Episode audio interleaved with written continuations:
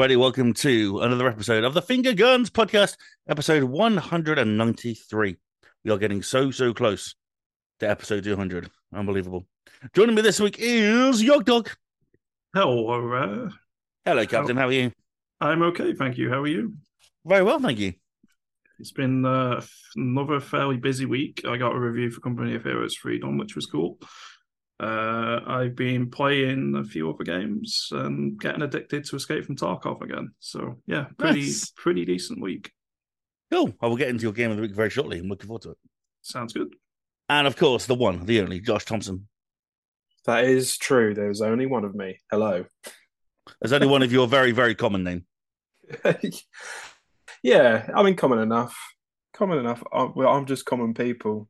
Um, like Mhm. that Pulp song. Is it Pulp? Do you want to live like common people? Or- Uh, yeah. Do you know what? Are they the same band that did the 22 grand job in the city? That's all right. Yeah. Yeah, Yeah, I'm wondering um, what that would be right now in price of inflation, if that would be like a 35 grand job now. And they all met One of in those the in the city would be all right. Yeah, true. True. Yeah. Good up, Bob. They've reformed, haven't How they? They're, they're anyway? touring this year. Oh man. Um, Really? I want, I want to see Pulp. That's what I want to do right now. I feel like they're a band that would play such obscure towns in really obscure venues, but probably be packed out in like every single one. Yeah, they're playing Cardiff, so I'm ever so slightly tempted. Oh, So um, I'm going to keep an eye on that. It's sold out currently, but I'm going to keep an eye on uh, resales and tickets, uh, ticket returns and things like that. So we'll Yeah, see. yeah. We shall see. Um, as you can see, it's a quiet one this week. Um, everyone's ill essentially. Um, Cat and Mars have got some rarity they picked up at Panic at the Disco. Uh, Sean is well, Sean's know, Sean is relentlessly ill pretty much all the time because he lives with five children, and um, yeah. But we are the survivors. We are the ones that are powering through the apocalypse and starting a whole new life for ourselves in Silver Lake. It is The Last of Us. Yeah, it pretty much is. And I may or may not have referenced that because I watched the new episode today. And uh, oh, oh boy, we got plenty to talk about on our Last of Us pod. Shame you're not there, Josh. Oh no, I'm sorry. I'm sorry. what I will say is uh Troy Baker did all right. Yeah, it turns Um, out he's turns out he's a good actor. Yeah, he acts. he, not just his voice, he acts. Yeah, But no, I, I'm because I'm not going to be on this week. I'll, I'm going to listen to this week's one because, like, I'd like to be able to hear everyone else's opinion on it. do you not listen to the uh, pod after it's done? Do you not?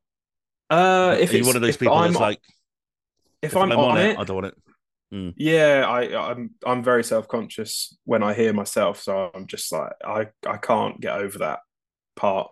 I don't think a lot of people can. Also, I kind of yeah, there's a part of it where it's like oh, I was there, so I kind of know every what everyone was saying, if you know what I mean. It's true. It's true. Um, Yogdog. Do you listen to the pod when you're on it? Uh, no, I hate the sound of my own voice. I can't watch my own streams. Uh, I can't listen to the pod. Uh, like anything which has my voice involved, whether it be like personal stuff or like when I've worked jobs in the past, I avoid at all costs. Well, I'm glad you use your voice for so many things.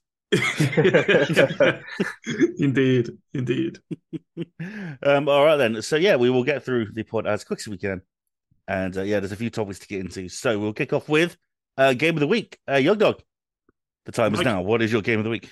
My game of the week would be Phantom Brigade, which is Oh, yeah. it's uh, it's an interesting mix of turn-based and real-time. So what happens is you plan out your turn, um, and the actions your mechs are going to be taking.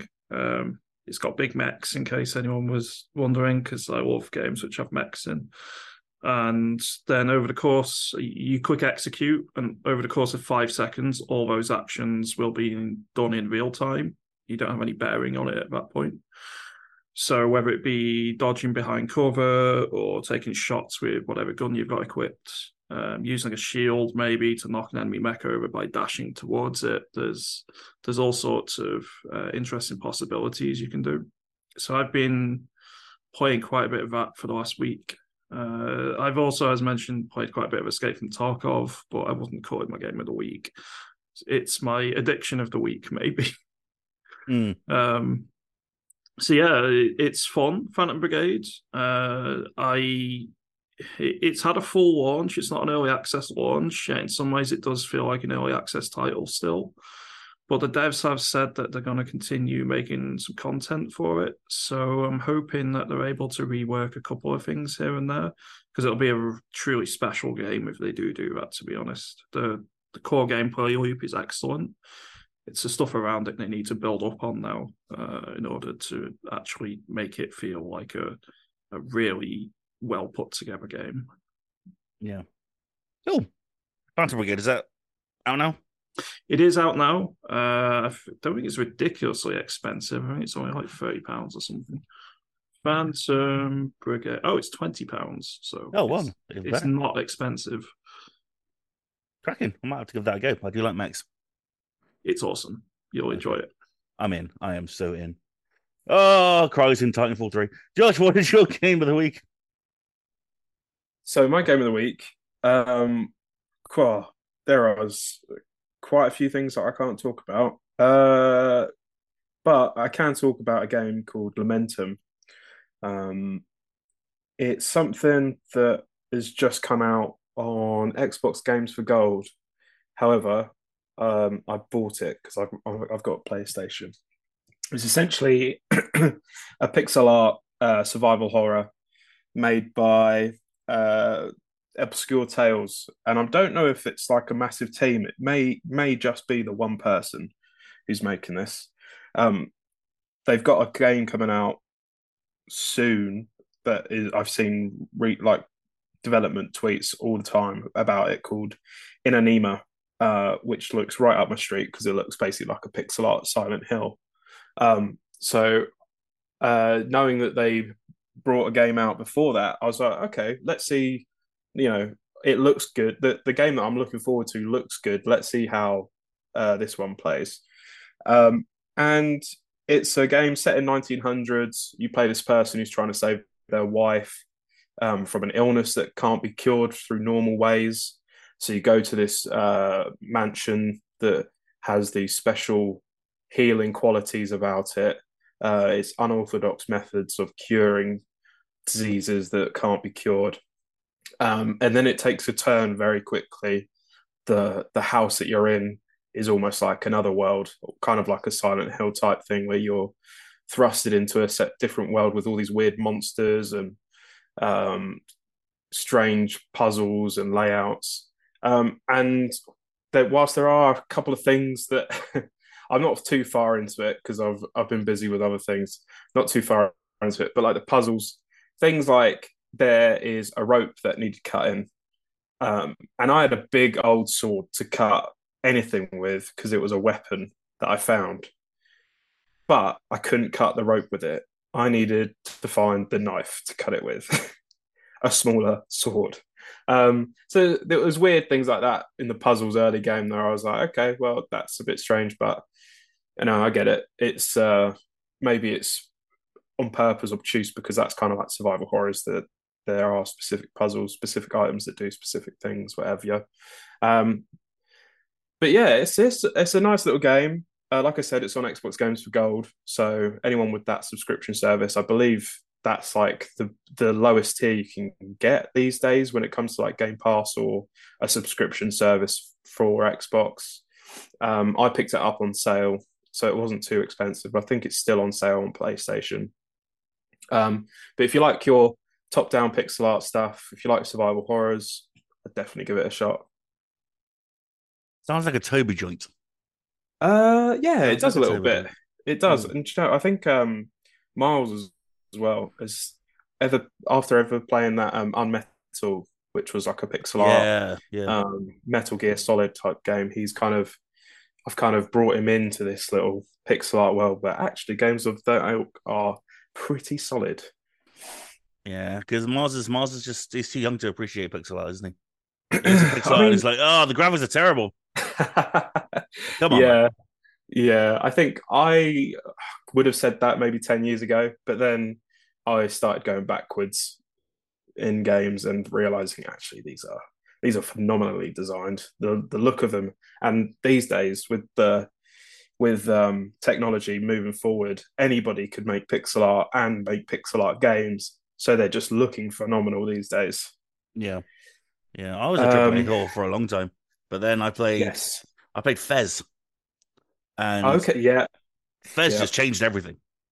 Yeah. You know, the way the way it used pixel art, but in a 3D space, was just amazing. Yeah. And, that kind um, of loved indie it. wave of pixel art really thrusted it into like, oh, everyone's into this. Yeah. Uh, Xbox Live Arcade, miss you, man.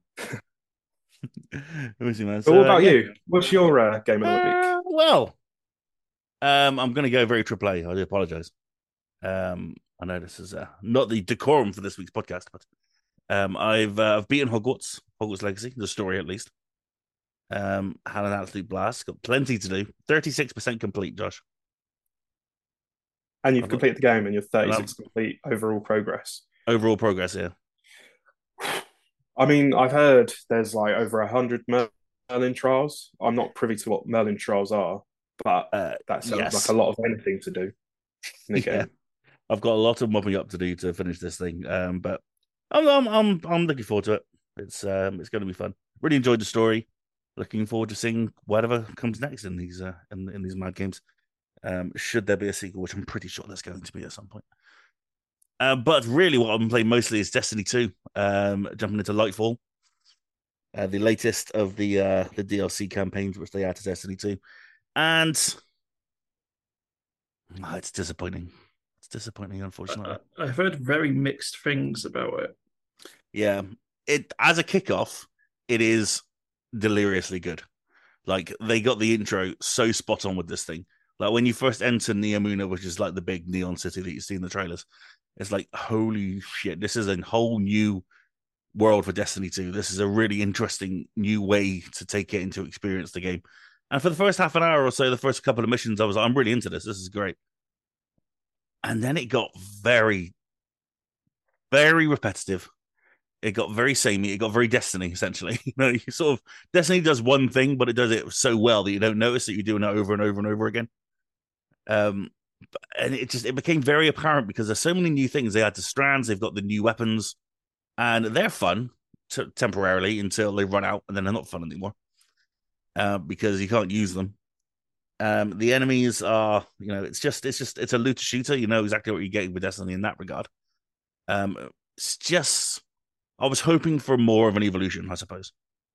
Um, I think that's what the traders were throwing at, at us. I think the the location is superb. Neomuna is a really cool place to explore, but it's just that's about it, really. You know, it's just a fun place to run around in.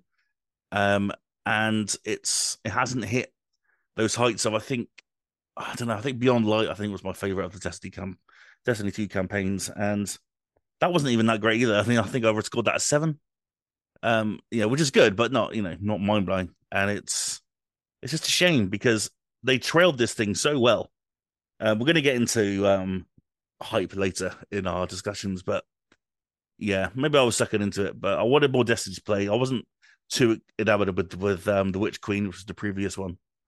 Um and i was excited for this because it looked brand new and it just doesn't add enough to make it feel like the evolution that it really should have been. Um, which is a shame because you know I've followed Destiny 2 all the way through, like from launch all the way up to now, and I've played all the campaigns. And yeah, this one doesn't feel any different to the others. It's just in a it's just in a very, very pretty location, which is all it really has going for it in the end, unfortunately. Are you That's someone that shame. likes to um, do the raids and stuff like that, get your light level as high as possible? Is that kind of something that you'll like dip out of when you when you finish a campaign? Um, I'll I'll finish the campaign. I'll jump into the raids for sure. The raids aren't live just yet, so um, Yeah, they're I think yeah, they go live Friday. Yeah, they give they give everyone like a week to get used to like the new the new weapons and the new strands and the new XP and stuff like that, and then they get then they sort of throw in the raids, and so yeah, I can't see. I've got to find my sort of group of people. A lot of people have fallen off Destiny, so I need to try and lure them back. Uh, the problem is Lightfall is fifty quid a pop, so that's, that's the problem. Oh, that is pricey. Um, so I'm gonna have to do what I really don't like doing and going into a Destiny clan and going, "Hi, can I come with you, please?" Um, which I Oh. really into like a bunch of strangers, which I really don't like doing. Um, because they're so much better than me, and I just they just carry me through. But uh, Did you ever play Destiny One? Uh, like really early days, Destiny One. yeah, big time, yeah. Yeah, Same. I actually played Destiny 1 lot for the first couple of expansions. Um, Yep, I- I remember, was it Vault of Time, the first raid or something when it came out? Vault of Glass. Vault of Glass, that's the one. Yeah, Um, I, I remember it took me like 10 tries to get through that for the first time. Yeah, they're not uh, they're they're not easy, and that's the fun of it though, because you do it with a group of people and you just fail over and over again until you finally work it all out. Um, that's the the kind of joy of it. But I don't know, the fans don't seem to be enjoying Lightfall either, which is a kind of a disappointment, really. And I mean, I'll follow Bungie into into hell. I'll buy anything they put out, um, and so whatever they do next, I'm there for. But yeah, I think Destiny. I mean, Lightfall is kind of the end of Destiny two. Um, there's still three more expansions to go before the end of the year. Um, but then that's it. And uh, that's it forever. so like we're seeing like the end of whatever the hell they do next. They haven't announced anything yet, obviously, but um, Destiny 3. Destiny three seems like an obvious thing. Um, but who knows? They might be wanting to do something different after. You know, they gave up Halo after three games, and they've made more Destiny now than they ever made of Halo. Yes, So sure. God knows what they've got coming up next. But uh, yeah, it's a shame. It's a shame. It's um, my review should be up this week, hopefully. Um, but it's um, yeah, it's not going to be as shiny and bright as Neomuna, unfortunately. So there we are. Ah dear, don't want to end on a downer, but there we are. Um, that's that's unfortunately what I've been playing this week, and uh, yeah, so there we are. Uh, right then, let's get into the topics. We haven't got a quiz this week because our quiz master is is very much ill, so uh, we shall jump straight into the uh, topics. Which, of course, the BAFTA nominations have been announced this this very day, and it's quite an interesting bunch. Um, God of War has broken a record. God of War Ragnarok has broken a record, being the most nominated game at BAFTAs ever. Um, basically taking up every at least one in every single topic, which is absolutely wild. Um, and so I'm going to go through them very, very quickly, um, as we do have a lot to get into. But um, I'm going to go, as we do, we'll go through the nominations and then we'll see if we can grab the winner. And then we'll f- what find out the winners in a few weeks. And we'll be like, oh, wow, we were really off the ball. We really fucking got that wrong. Because that's what we do best here at the Finger Guns podcast. Um, right, this seems to be going in. Um, sorry, Josh, go. I, I think I'm going through the list, and I don't think I've played a single one of these. No, you're good. This Uh, is th- th- I this think is the issue. only I think the only one I've played is Metal Hellsinger on the audio achievement list. And I'm going through the others now, thinking, have I played this? Have I played this? And I, I haven't. It's a strong contender. I- do like Metal Hellsinger, and I think the audio in that is top notch. So I do hope it wins. Okay, cool. Um, right, let's go through. So, animation, COD, Modern Warfare 2, Ragnarok, Horizon Forbidden West, Lego Star Wars: The Skywalker Saga, Sifu, or Stray. Um, I think my money's on Ragnarok for this one. Same. I think that's a safe bet. Yeah. Yeah, as um as lovely as Horizon Forbidden West looks, it's um, hmm, we'll see. Artistic achievement: A Plague Tale, Requiem, Elden Ring, Ragnarok, Immortality, Pentiment, and Tunic. I think Ragnarok might take this as well, but Tunic might be an outsider, possibly. God, I would love to see Tunic. Um, I think it could go to Elden Ring though, I think Yeah. it's likely as well. but Mm. it is a toss up between both God of War, God of War Ragnarok, and Elden Ring. I think. Oh, do you know what? Oh no, Horizon Forbidden West wasn't even nominated for it, which is mental. After Yes. spending just one extra hour on it the past couple of weeks, I was like, wow, this is actually a fucking gorgeous looking game. yeah, it's goddamn Wow. pretty. Um, you need to play more than one hour, man. Come on, step up. I'm trying to. I think I'm getting like an hour a, a week at least. It's not like you haven't got like seven embargoed games to play, right? Just, um, audio achievement: A Plague Tale, Requiem, God of War, Ragnarok, Horizon Forbidden West, Metal Hellsinger, Stray, and Tunic. If Hellsinger doesn't win this, I'm going to throw something at my TV. I'm with you on that one. I'm with Yeah. yeah, hundred percent. Like Tunic's uh, a strange one. Like I really love the music in that, but um, I feel like audio achievement is kind of all encompassing when it comes to, like you know, when it says audio, it's not music, is it necessarily? And No, Metal but it- Hellsinger, Hellsinger is is built around that entire conceit, though, isn't it? and so it's exactly. Yeah, it feels like if it doesn't win, it's like, well, what what else could it have possibly done? very true. Very true. Um, I remember Stray being fairly silent, to be honest. There's a lot of sort of digital robot noises bombing around, but not much else Mhm. happened. It's Sounds- very like um, light uh, electronic music, very ambient. That's about Mm. it. It's an interesting um, nomination, to be honest. I love Stray, but that's an interesting nomination in that category. Mhm. Um, best game. This is not game of the year. This is a different category. This is best game. Uh, Cult of the Lamb, Elden Ring, God of War Ragnarok, Marvel Snap, Stray, and Vampire Survivors. Elden Ring. Yeah, it's probably going to be Elden Ring. Um, Marvel Snap is just killing it, isn't it? My God. Oh, is this um the EE game of the year?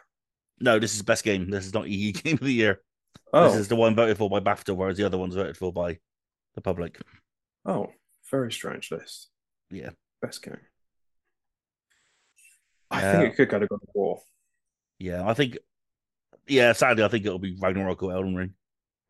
Um, Yeah. I think Vampire Survivors. It's amazing that Vampire Survivors even got there. I mean, fantastic work. But Mm. Yeah, hmm, I think it'll go to one of the big ones. Uh, British game, uh, Citizen Sleeper, OlliOlli World, Rollerdrome, Total War, Warhammer Three, Two Point Campus, or Vampire Survivors. I'm going to ask you two. Which one do you think I think will win? Total War. Total War Warhammer uh, I'd like for either Total War Warhammer 3 or Two Point Campus to win, but uh, I feel like Vampire Survivors might. I think it will as well. It that is like outside of uh, game of the year stuff. That is probably the most stacked kind of batch of games I think I can see in terms of like the indie space. Those are like the biggest I've th- I think for a cult following. Um, Ollie I wouldn't mind- is, uh, could, yeah, could also take it as well. I wouldn't mind seeing Citizen Sleeper, um, but I feel like it's not been in enough hands for it to be nominated for it to win. Yeah. Yeah, tough one. I think we're all choosing three different things there. But uh, yeah, Total War Warhammer 3, obviously, AAA, wonderful game. Loved it. I've never played it. well, they just uh, made Immortal Empires, which is like the big campaign map, which has all three games maps merged into one. Oh, wow. um, and all the factions from all of those. Uh, they've made it free, so you can can still only be able to play the factions of the games you bought, but the entire map is now free for anyone to play, whether they've got only one of the games or not. oh, so- wow. That's very cool. Yeah, it's uh, pretty awesome. Well, if you win just for that, nice work. Fingers crossed. Uh, right then, uh, debut game as Dusk Falls. um, the case of the Golden Idol. it was that a bad game by any chance? Oh god, it's just weird. I don't know. We'll talk about it in a minute. Uh, Stray, Trombone Champ. What a great game. Uh, Tunic or Vampire Survivors. Again, another kind of stacked category. um, uh, I think Vampire Survivors. Yeah, I think it will as well. You know, I think Stray's going to go empty-handed in all these categories. Yeah, as much as I love Tunic, and I think the their way of game design through learning through the game sheets is just a phenomenal like little gimmick that they mm. had in that game. But yeah, I think Vampire Survivors is just too massive. Yeah, yeah, I agree. Yeah, as Dusk Falls, I just I can't get on. I can't get along with its visual style. Um, it's it's like cardboard cutouts of real people, and it's it's very strange, and it's all it's not even stop motion; it's just drawings. And for some reason, it can't. It just doesn't work in my eyes. My eyes like, no, don't look at that. It's weird. so, unfortunately, I can't really go through it. But um, yeah, I think it did better than I expected it to do in um, terms of sales. It's on Game Pass, so it probably has an audience out there. But no, that game can go to hell. Uh, evolving game: Apex Legends, Dreams, The Elder Scrolls Online, Final Fantasy 14 Online, Forza, and No Man's Sky. There was a real lack of Fortnite in this category. Yeah, but Interesting. are, are Fortnite smashing it these days? I feel like this new chapter slash season has gone down like a wet balloon or a lead balloon. That's what they call it. I was I was thinking of wet fart and then lead balloon, and got a mixture of both. I do that all Um, the time. what wet farts or lead Well, balloons? both. Uh, the merging two different terms together, I do it all the time. Yeah. Uh, I feel like Dreams has got a shot in this. Obviously, because it's the BAFTAs. Um, Media Molecule being a British studio. Yeah. They do love Media Molecule. Yeah, and but then no and No Man's Sky kind of income it like has that same sort of um reasoning as well as being also No Man's Sky just doing outstanding with their post-launch work content Mm, yeah. and for it to be in PSVR two now is with another expansion. It's hard to argue. I, I can't really think of many games which reached the level that No Man's Sky has in terms of actively making the game better after launch. Because that had such a dogshit launch, and now it's Yeah. held in such high esteem. Mhm. Um, I, I mean, it'd be well deserved if it won it. It would be my pick, but um, there's some other great games there too. Yeah. Um, I don't think don't think Forza really has a spot here. To be honest, it's not evolving. No. It's just, just DLC. yeah, and how many DLCs have we had? I know we had Hot Wheels, but has there been anything Hot Wheels as has big as been- that? Or The first big one. Um, there is one that was announced this week, um, which is the Rally Okay. DLC, uh, which is coming at some point this year. So yeah, it's, it's a strange choice, but I think it's quite telling that Fortnite's not here. That's that brings up interesting considerations, Yeah, like you said, on the especially with season. With Apex Legends there as well as kind of the battle royale in, Mm. for this nomination. Yeah. Well, the second uh, second season of Chapter Three starts this week, so we'll see what we've got up our sleeves. On the eighth, I believe it is. It's all been leaked apparently. I'm looking looking on Twitter, like the whole battle pass, everything's been leaked by those two famous um, Twitter accounts that kind of doing Fortnite news. Yeah. Yeah. Well, cheers, guys, for ruining everything. Um, I'll take a look. I'm working that drops, so I'm gonna be late to the party. But uh, what the hell? Fortnite crew, I'll get about a battle pass anyway. It'll be fine. yeah. God, I love that game way too much. I hate, I, I hate myself. Family game. Uh, Disney Dreamlight Valley, Kirby and the Forgotten Land, Lego Star Wars, Mario Rabbids, Nintendo Switch Sports, Teenage Mutant Ninja Turtles, Shredder's Revenge. Um, your talk, guys. See, we haven't got a lot of experience with most of these. Uh, I know I have a personal vendetta against Mario and Rabbids for robbing the strategy title. But other than that, no, I, I don't know any of them. So I have to pass here. Please don't win Mario and Rabbids. I mean, Shredder's Revenge is fan, fan fucking tastic. It's a brilliant game. Um, it got nominated for a bunch of stuff at the Game Awards and didn't win any of them. Um, so I hope it gets a bit of love here, but I think it's going to be Dreamlight Valley. I'm I'm kind of leaning towards Dreamlight Valley. I feel like Mm. it's a little bit of an unsung hero at this point for recognition in the industry of being such a delightful kind of Animal Crossing style game and being successful at that. Yeah, yeah, and it's um, I mean that that's an evolving game. You know, they Yeah. constantly adding stuff to it. Um, so I think Dreamlight Valley is going to take it. I didn't, I didn't stick with it in the end because I wanted to cross my save over from PC to uh PlayStation, but you can only do it PC to Xbox. So I was like, well, screw you. That That's ruins strange. ruins my day. So Yeah.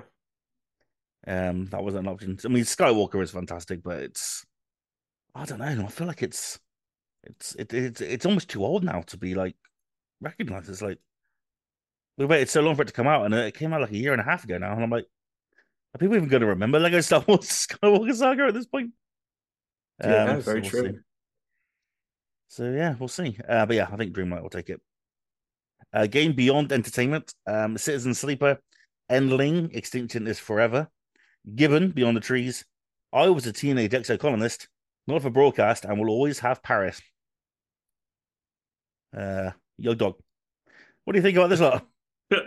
They're all amazing games. I've 100% played them all, and I think they all deserve to win.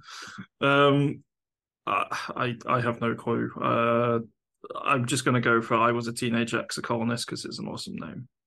It is an awesome name.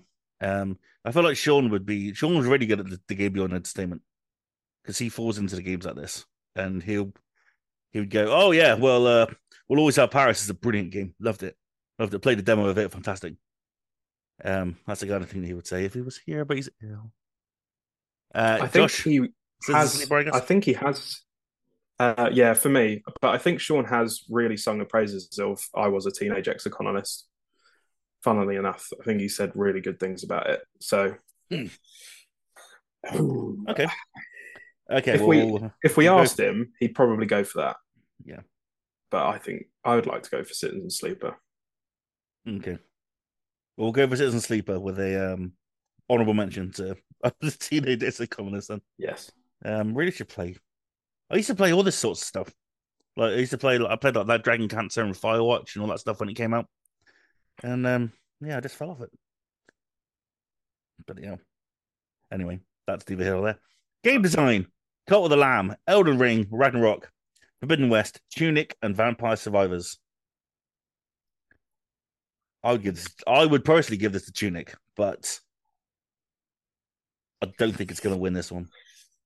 They're amazing with a lot of heavy hitters. Uh, Yeah, yeah, it's a very stats category. This one. I mean, it's likely that one of God of War, Ragnarok, or Elden Ring clean up here. Like any awards either of them are nominated for, they're probably going to win. Mm. Um, but it would be nice to see Horizon Forbidden Forbidden West win something because I know how beloved that uh, that series and that game is. So, but Vampire Survivors as well. I mean, it's just an absolutely stacked uh, category. This one, Cult of the Lamb, is really popular. I think a lot of people enjoyed that. Yeah, Elden Ring just Yeah. goes without saying. Uh, Cat's a big fan of Cult of the Lamb. Me too. So, um, so yeah, Josh, what do you reckon? Oh, I mean, in Vampire Survivors is game design the game. Like it was designed by one person who kind of used to make casino games for the reason of that dopamine hit hitting right at the right time. Hmm. Uh, but God of War Ragnarok is quite flawless in its game design, I think, whereas the others have a few cracks. So and and it's the bigger one, so I would go Ragnarok. I think. Yeah, I think you're right on that one. Yeah, but man, I'd love to see Tunic win that because Tunic's just surprising me around every corner. I loved it. Uh, multiplayer: Call of Duty, Modern Warfare 2, FIFA 23, Overwatch 2, Splatoon 3, Teenage Mutant Ninja Turtles: Shredder's Revenge, and fucking Elden Ring. God, Not not a fan of that one in this category. well, it's already won best multiplayer over all of these other games, and it's like it wasn't even that. It wasn't even that. Did it even work? Was that the What- joystick awards? It was the golden joysticks, yeah. Golden joysticks. Yeah. Um, it works. It's very specific, as is the path of the course of, FromSoftware. You can't just jump in a game and do the whole game with them. No, you have to. I don't even want to go into it. You basically just can't play the whole game with someone. I, I so it's it a flawed a- multiplayer. Yeah, I, I find it a bit of a farce, really, but it is winning multiplayer awards because it's unlike many, well, most of these titles or all of them, that it's not designed around multiplayer. Uh, I- just feel like you're gonna have a much better multiplayer experience with any of these other games. Uh, it feels like it's just in there on the strength of its name alone. Yeah. Um, I don't know really. I haven't really played multiplayer in any of these games, except for FIFA. But me, and- me and my mates play FIFA every year. Um, I don't know. I know Splatoon three's got a massive following. Um, as of course, I have heard disappointments for uh, Splat Splatoon three. There's a bit more Ah. disappointment with that sequel. So as is the same with Overwatch two, kind of just not being as good as it should have been. I downloaded Overwatch 2 and I Um, got to the um you're in a queue screen and then I never left. Um, and so that that's as far as I got with Overwatch 2. I, that's similar to my experience with Blood Bowl 3, that is. Uh, game, so I guess we got to go Elden Ring for this one then, have we? pretty much. Fucking hell. No, I think Modern Warfare two. I think give give some respect to a, a multiplayer that didn't have a controversy at launch. I think FIFA twenty three is a good one. I think it like I think you find it uh, one one of the better FIFAs out recently. Yeah, for sure. Um, but it, it's a sports game that's very specifically football, Mm, which isn't everyone's cup of tea. indeed. Indeedy. Um, music. A Plague Tale Requiem, Cuphead, The Delicious Last Course, the DLC, Elden Ring, Ragnarok, Stray, and Tunic. I would go for Requiem on this because the soundtrack is stunning, but I know people have got a lot of love for Ragnarok and Elden Ring um, scores as well. Mm. I, I think Rag- Ragnarok might take this one, or probably will.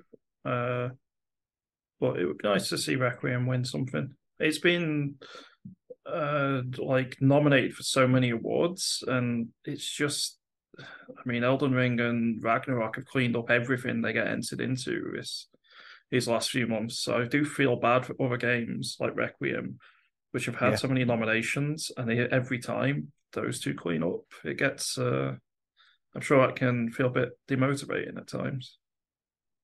Yeah, I imagine so. Um, I mean, I really love the music of Requiem. I don't really stray again. It was like the music was great and it certainly built the atmosphere, but it wasn't memorable. I can't remember it really. No. It doesn't stay in the head, you know. Um, Tunic, I remember it being fairly quiet as well, bumming around. Um, I love the music to the Cuphead. I've not heard the DLC music, um, but the original was fantastic. So yeah, it's a tough one. Tough one. I'm gonna go Requiem just because it was my favorite, I suppose, out of the out of the lot there. All right, the narrative: uh, A Plague Tale Requiem, Citizen Sleeper, Ragnarok, Immortality, Pentiment, and Stray. Stray is getting so many nominations. Yeah, it's doing well, considering he's not going to win any of them. yeah, yeah, fair. Uh, I I just feel like Ragnarok will clean this one up, but I think I'd probably go for Requiem. Um, because some of these games I have watched other people play. Requiem is a one I watched a little bit of uh, streamer play. Hmm. It, loo- it looks like a. I think that'd be a good choice for this one. It's it's great. It's so bleak. It's so bleak. It's one of the darkest stories I think I've ever played in video games.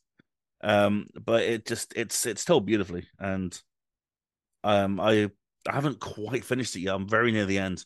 Um, a bunch of other stuff came out, so I'm gonna have to really jump in and remember stuff. Remember how to play the goddamn game again. It's been a while now, but um, yeah, I don't know. Citizen Sleeper. What about that one, Josh? Um, it just has a lot to say um, outside of its own narrative, which I think is its strongest part.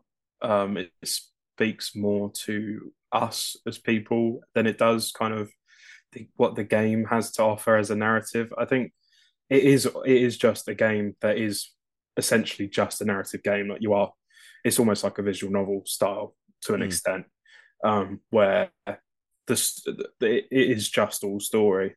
Um, but I think Ragnarok is just going to win again. Yeah, looks that way. Looks that way. Um, right then, original property. Uh, Citizen Sleeper, Cult of the Lamb, Elden Ring, Sifu, Stray, and Vampire Survivors. So basically, a brand new IP Um, packed, absolutely packed. This one. Hmm. Hmm. It's tough, isn't it? I'm trying to think of ones that would have a sequel because of its sort of original property. If you know what I'm if you know what I'm saying, like Sure. it the it's like it's a good first game for the series. Um, and I do lean towards Cult of the Lamb being that that they could definitely make a an amazing sequel out the lot. Um,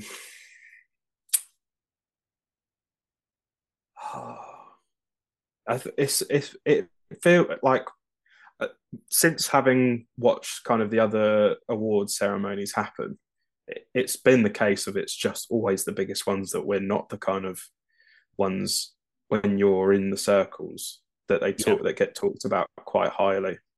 Like Vampire Survivors is almost every player's favorite game of last year. That's not a big one. Um, I think uh, Sifu I really enjoyed. Um, I think a lot of people maybe fell out before the update because it was so hard and didn't finish Yeah. it, and then wouldn't go back to it. Um, I hate wanting to say Elden Ring, but I think I think it is going to be. Yep, I think you're right. I think Yeah. you're right. I think you're right. Uh, Yogdog. Uh, I'm in agreement. I think it'll be Elden Ring, but I prefer Cult of the Lamb or Vampire Survivors to win. If, if I had to nail down one of the others, um, Yeah. But uh, we've seen a trend towards, uh, like Josh said, the the bigger titles seem to be winning pretty much everything. Um, and both Ragnarok and Elden Ring, whatever they get entered in, just win. So uh, I do feel like it's likely that Elden Ring will win this one too. Yeah, it seems that way. But Stray might as well. Stray, this could be the one that Stray takes. Yeah. Um, there's every chance that Stray will get a sequel. hmm Um, so we shall see. We shall see. Um, Elden Ring or Stray, I reckon on that one for sure. Yeah. Uh, right then, performer in a leading role. Um, Alain Mesa as Alejandro Vargas in Modern Warfare 2. Charlotte McBurney as Amicia in the Plague Tale Requiem. Christopher Judge as Kratos in God of War Ragnarok. Manon Gage as Marissa Marcel in Immortality. She, of course, won the Game Award for Best Performance.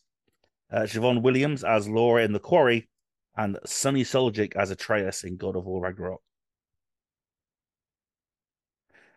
Now, I've not played Ragnarok. I've only actually played out of these um, Modern Warfare and a Plague Tale. So yeah, I've, I'm going to go for Charlotte McBurney because as Amicia, she's amazing in the Plague Tale. She, I don't think she'll win, sadly, but that's who I'm rooting for at least. yeah. I think Christopher Judge is just sweeping the floor in this category every single time, most of the time. Um, Mm. and Manon Gage, respectively, uh, you know, when it's when it's split up between male female, Manon has been getting it as well, Yeah, getting the award for it for immortality. But I think I, it's going to be. I think it's going to be Christopher Judge. yep, I reckon it will be as well. Uh, Yogdog?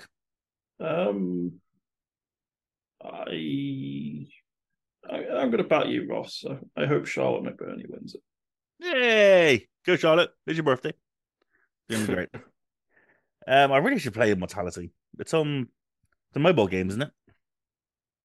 Yeah, on Netflix. I think it's a TV game. I don't know how it works on TV with Netflix and games, but yep, it's there. It's on Netflix. What kind of world are we living in right now? Yeah. Um, okay, cool. Okay, performer in a supporting role. Adam J. Harrington as Sindri in God of War Ragnarok. Alison Jaye as Alva in Horizon Forbidden West. Charlotte Charlotte Molin, uh, forgive me if I'm saying that incorrectly, as the one in Immortality. Danielle Bisutti as Freya in God of War Ragnarok. Laya DeLeon Hayes as Angrboda, Anger Boda in God of War Ragnarok. And Ryan Hurst as Thor in God of War Ragnarok. Oh, I wonder which game's going to win this one. it is a mystery. in my limited experience with Ragnarok, I played the first two hours of it, and I was like, yeah, the same for me. But that was a good time. Thor as a character was awesome, um, and I loved the performance. So I would go for Ryan Harris as Thor in this one. I think Um, um, Danielle Bisutti as Freya has been people's favourites for for Ragnarok in terms of like any other standout role outside of Kratos is Freya's character as like being the most talked about. And I hope she does get it because yeah, I think uh emotionally Freya's character goes on quite the journey and it's a lot of like good acting in that as well. Um, Yogdog, what do you reckon? I've seen. I mean, I haven't played Ragnarok. I don't have a PS5. Um, I've not even played the. When did the original one come out? 2018 or so. Someone buy this man a PS5. for God's um, so I've not even played that either. But I have watched a few cutscenes and stuff on YouTube, and for the character goes through quite a lot. He does like the the acting and uh, the actor does is pretty incredible. So I think he'd probably be my pick. Hmm. That's six nominations in performance for God of War Ragnarok altogether. That is Yeah. crazy. No wonder they broke the record. Yeah, right. Half half of them for bloody performance. It's a technicality.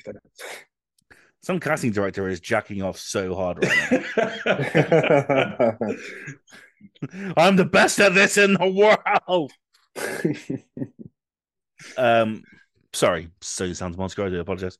Uh, technical achievement: we have Elden Ring, God of War Ragnarok, Horizon Forbidden West, Immortality, The Last of Us Part One, and Stray. Once again, um, I got to go for Horizon on this. I can't. Horizon's got to get one of these bloody awards, and I think from a technical standpoint, I know God of Ragnarok hasn't got any loading screens, and it's all very clever, but has it got Aloy on the back of a flying robot dinosaur? No, no, it has not. So I'm going for Aloy, but uh, please feel free to discuss. no, yeah, I think Forbidden West is a nice pick, um, and I hope it gets something. Um, I do kind of like The Last of Us Part One being here as well, though. I think the levels of the remastering that they went through for that um, is worth having like a shout out at the very minimum. Um, if it doesn't win this award, like it's nice to see that it's got some recognition for it, the, the work put in uh, to remaster it. Sure. Yeah, for sure. It's fantastic. It looks amazing.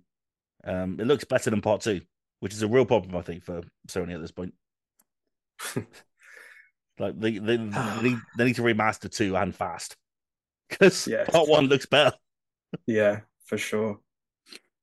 Uh, Yogdog, what do you reckon on technical achievement?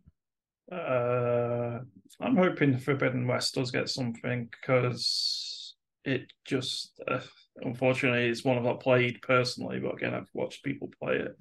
It Mm. looks amazing.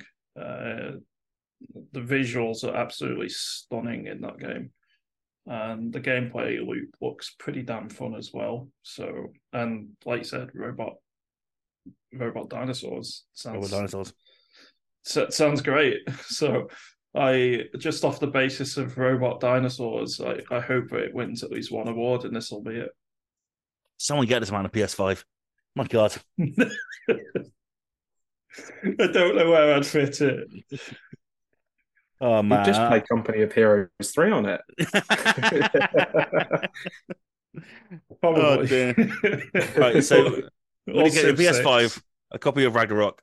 Horizon Forbidden West is on PS Plus Premium, so just get that and play it Okay, there. sounds Uh, like a plan. how hard can it be? All right, we just got to raise like what five hundred quid or something. yeah, And finally, EE Game of the Year, the one that's voted for by the public: Elden Ring, Ragnarok, Horizon Forbidden West, Immortality, Marvel Snap, and Stray. Uh, I think this is uh, Elden Ring's to lose. yeah. If Elden Ring doesn't win this, I will. I was trying to think of something stupid and funny I could do, but I can't think of anything off the top of my head. okay, Buy a PS5 and play God of War Ragnarok. if I had the money spare, I would commit to that. But I think my girlfriend would literally murder me in my sleep if I did. So uh, yeah, um, it'll be Elden Ring, and I'll be extremely surprised if it's not. Just get a second controller. It'll be fine. Well, I got you one too. Hooray! Best boyfriend ever.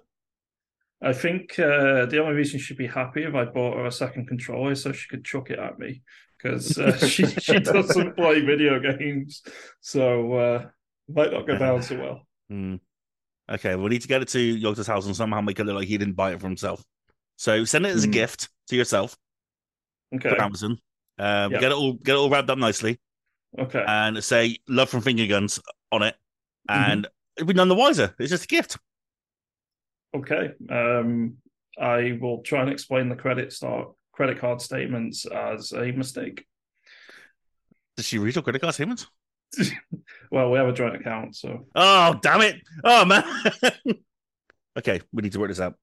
Uh, PayPal vouchers. We'll figure it out. We'll be fine.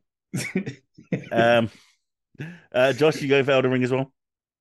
Yeah, uh, it's it's the popularity contest, and Elden Ring isn't bound by being a uh, Sony IP only. It's got the wonders of being on every platform almost. Um, so yeah, I think it will be that. I mean, I think Marvel Snap has got an outside chance for this one. Everyone's got a mobile Yeah. phone, and that game Yeah, is enormous. And it's the only one that it's the only nomination it's got, right? For to, for this. Yeah, I think it had one in like audio or something for everyone. Yeah, that one a bit, bit, a bit near the top, didn't it? Uh, best Oh. game. It was in the best game category. Oh, best Yeah, game. was. Wow. Yeah. Yeah, that is a good point. Uh, mobile. Yeah, I think Um, Elden Ring or Marvel Snap. Oh Yeah, god, I feel good bad for choices. Stray. Stray's gonna come out with nothing at all again. I think that Oh, Elden dear. Ring fans are extremely motivated to get to win these public awards. So Mm. uh, the the only way that it wouldn't win this if it was if Genshin Impact was in it again. So it, it's not. So they're safe, and I think they're going to get this. There's a podcast. I mean, yeah, a, a couple must be a couple years ago now, where Genshin, Genshin Impact first came out, and Toes was really excited about it. And we went on the podcast and we did game of the week or what we've been playing. It was called back then, and um, he went on about a 15 minute rant about how much he fucking hated Genshin Impact. Like I've never heard him that angry before. Oof. It is. I I will try and find it, but it is an astonishing listen. It's just he is ranting like I've never heard someone rant before. I I look forward brilliant. to listening to this. This will be a blast from the past. It is uh it's uh superb. Um right then, so those are the BAFTA nominations and what we think they're going to be on March 30th. And it'll be streamed, of course, on Twitch from 650 uh BST. British summertime. It's coming, guys. It's coming. I I got a question. Go for it. If Christopher Judge wins the award, how long do we think his speech is going to be? A very good question. he's just he's just going to come out and say thank you now, and that's it. He's learned his lesson. Just go Yeah. the other extreme. He will Yeah. get he will get played off. Thanks. Goodbye. Thank you very much. Um, yeah. The fun, the fun, the funniest thing about that at the Game Awards was that you know the, the music started playing and it just made his speech more epic. yep. It just added to it. It was like a rallying cry. Like, yes, Christopher, we're with you. yeah.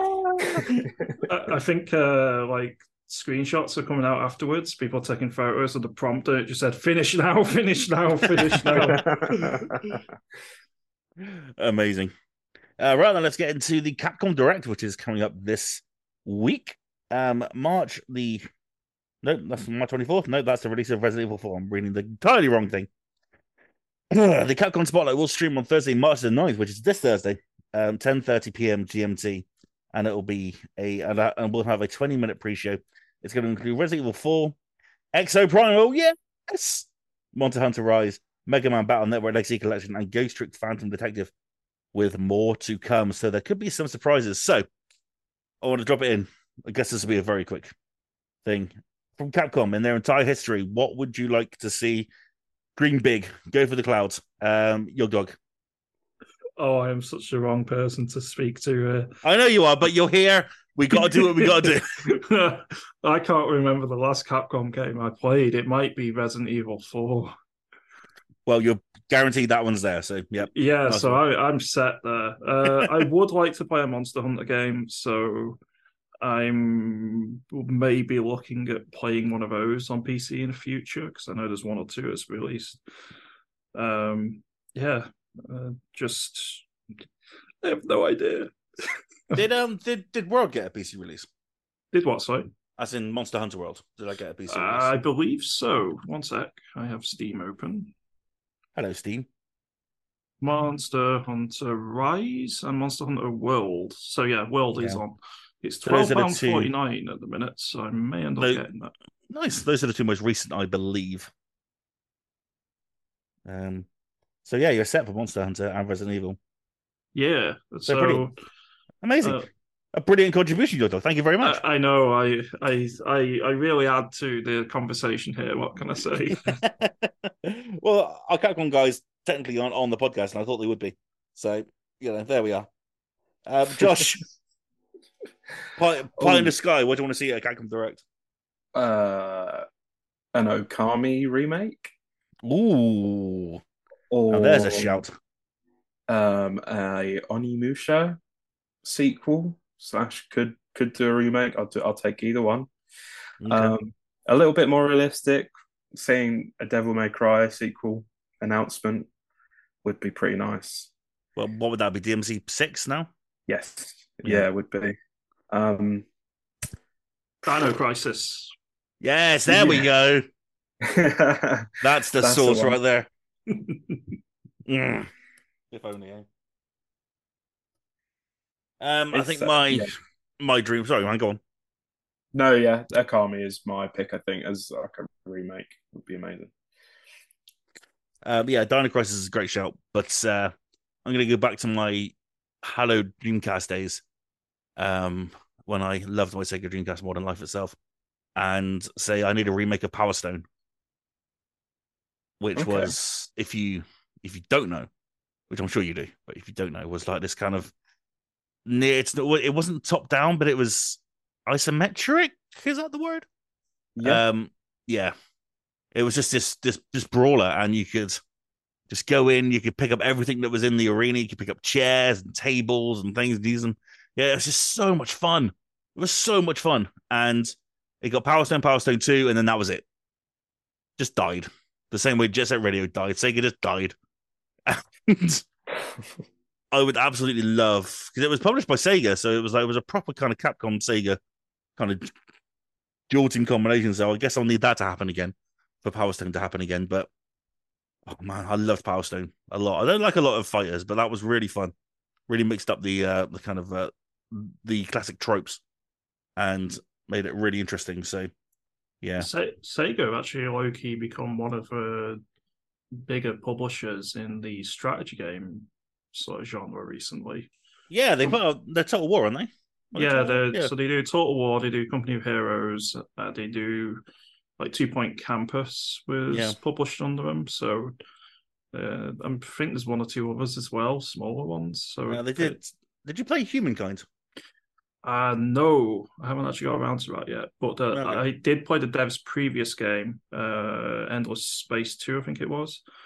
Uh, and that was fun. Like, they, Endless Space and Endless Legend were all good games. So, Oh, cool. I know Sega published that, and um, I remember seeing it like, well, that isn't my sort of thing. But I was always curious about how it played and if it was any good. So, it's, yeah. um, I think it's kind of like some of the recent Civ games at launch. It was a bit weak, but after a few DLCs, it should be a bit better. okay. Uh, also- no Man's Sky vibes. Back to Capcom, Dragon's Dogma would be nice if they released a Yeah. Dragon's Dogma 2. Yeah. Yeah, that's another good shout. Come on in, Capcom. So we need Dino Crisis, Power Stone, Onimusha, Okami, and yeah, so it'll be fine. We'll get all of these, right? yeah. Um, Resi 4 is looking absolutely stunning, so I'm really looking forward to that. Oh shit, they've published Dead Rising. I Yeah. completely forgot about that. I loved the first one. I never played anything but the first one. Uh, I was Ah, you never very good at Maybe it. two.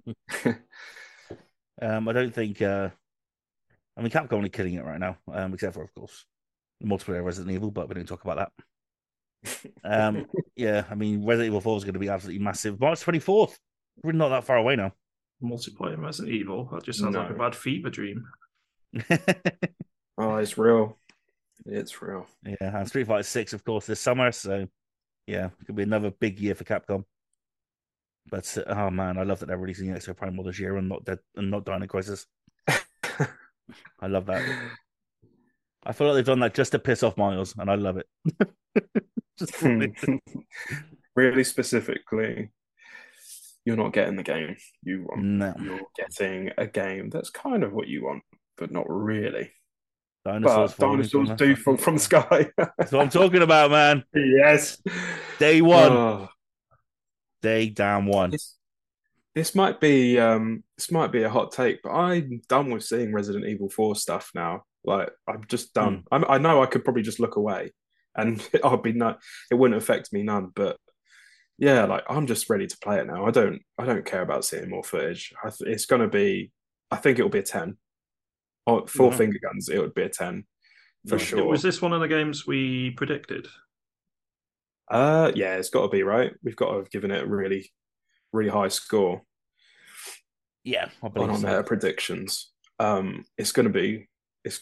I mean, they're remaking a, a masterpiece, and uh, what I've seen of it, it's just uh, that, but bigger. So how can you really mess this up?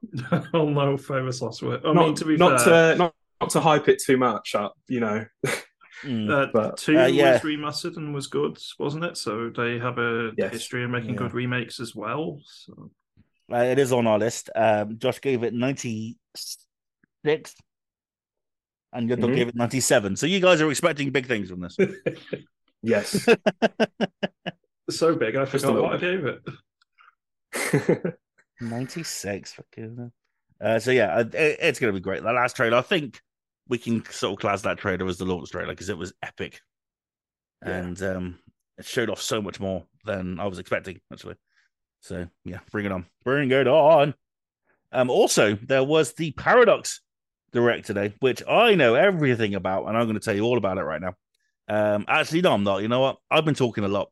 Um, Yogdog, why don't you take this one? Okay, I can do Tell so. me, tell me all about the Oh. Paradox event. Well, I, I, it was so good. My chair just broke thinking about it. So Wow. that's lovely.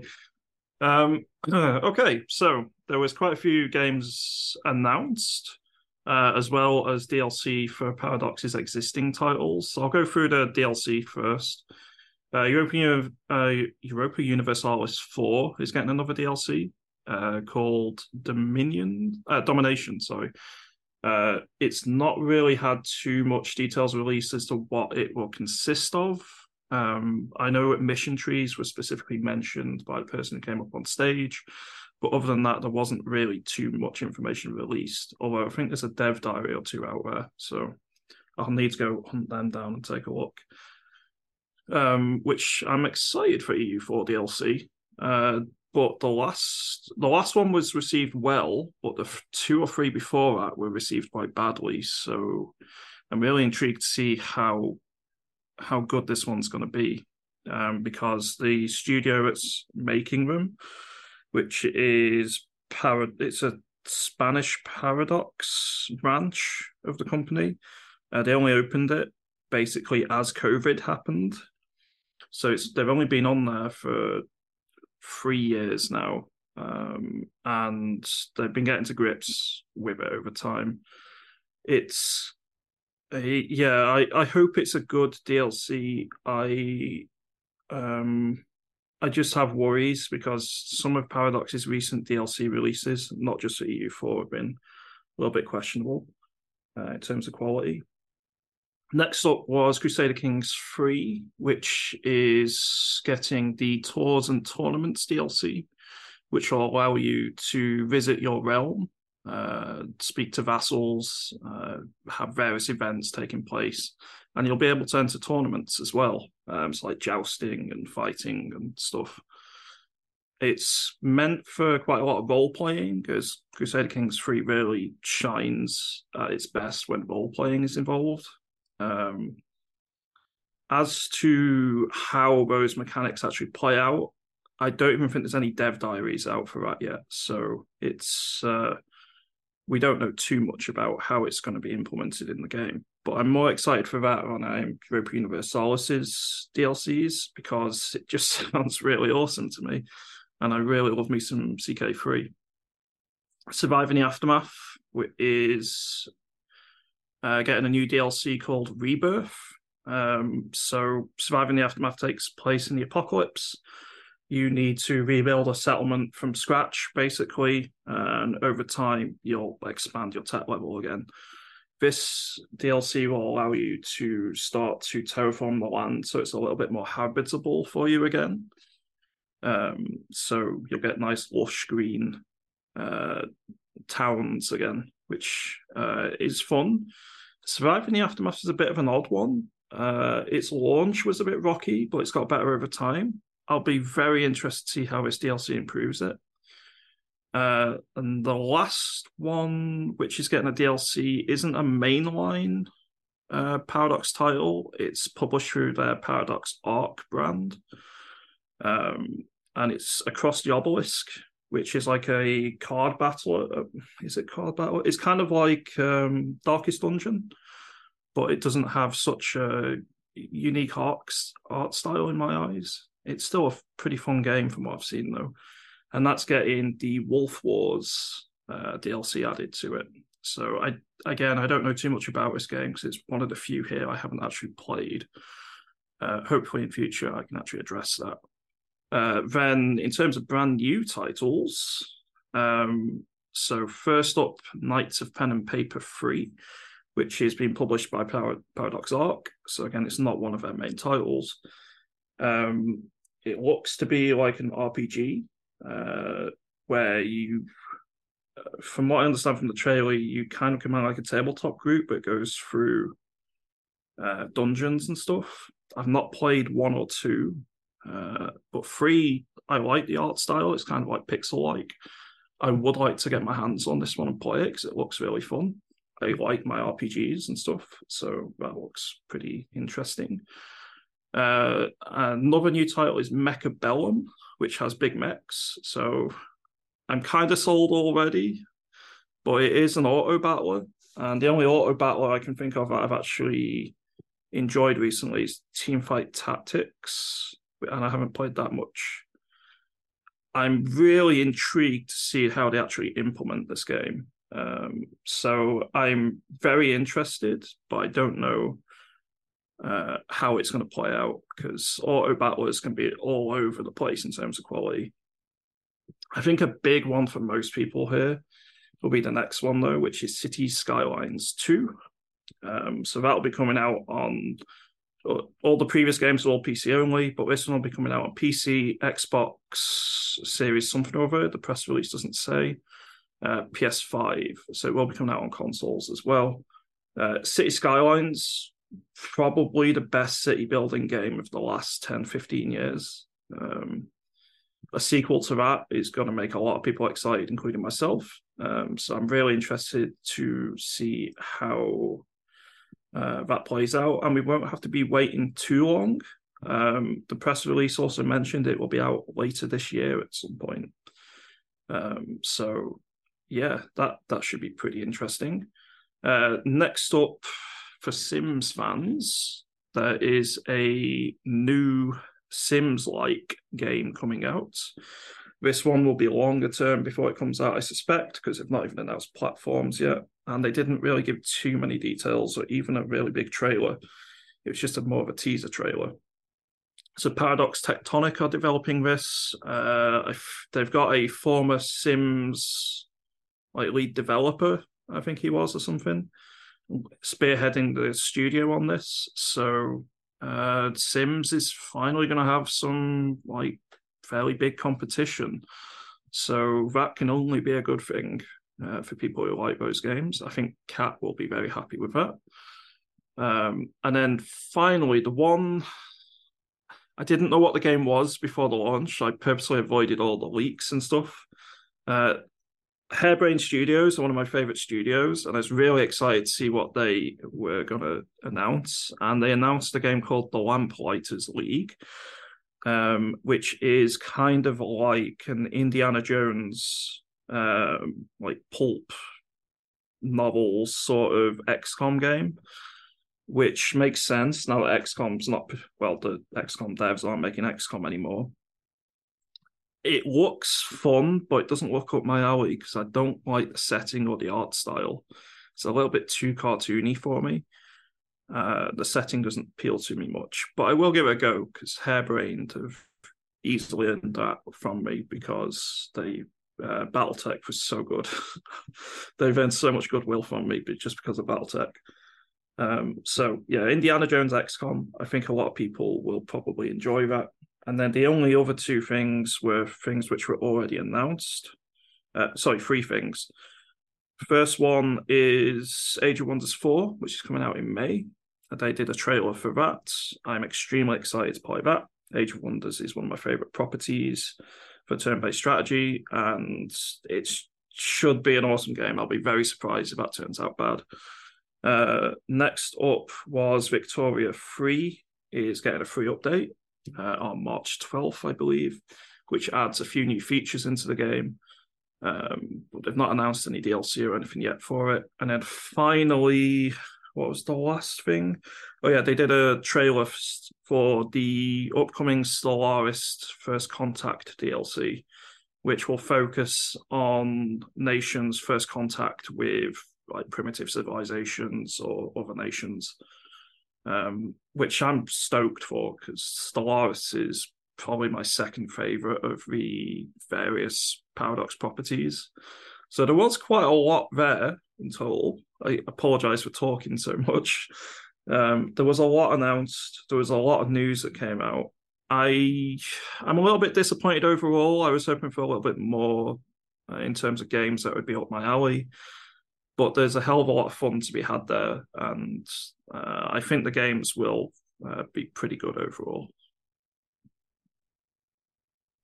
I mean, I'm All just right. looking at that Lamplighters League, and uh, someone that's not played XCOM played a little bit of Mutant Year Zero. This looks it, looks really interesting through the screen uh, screenshots that I'm looking at.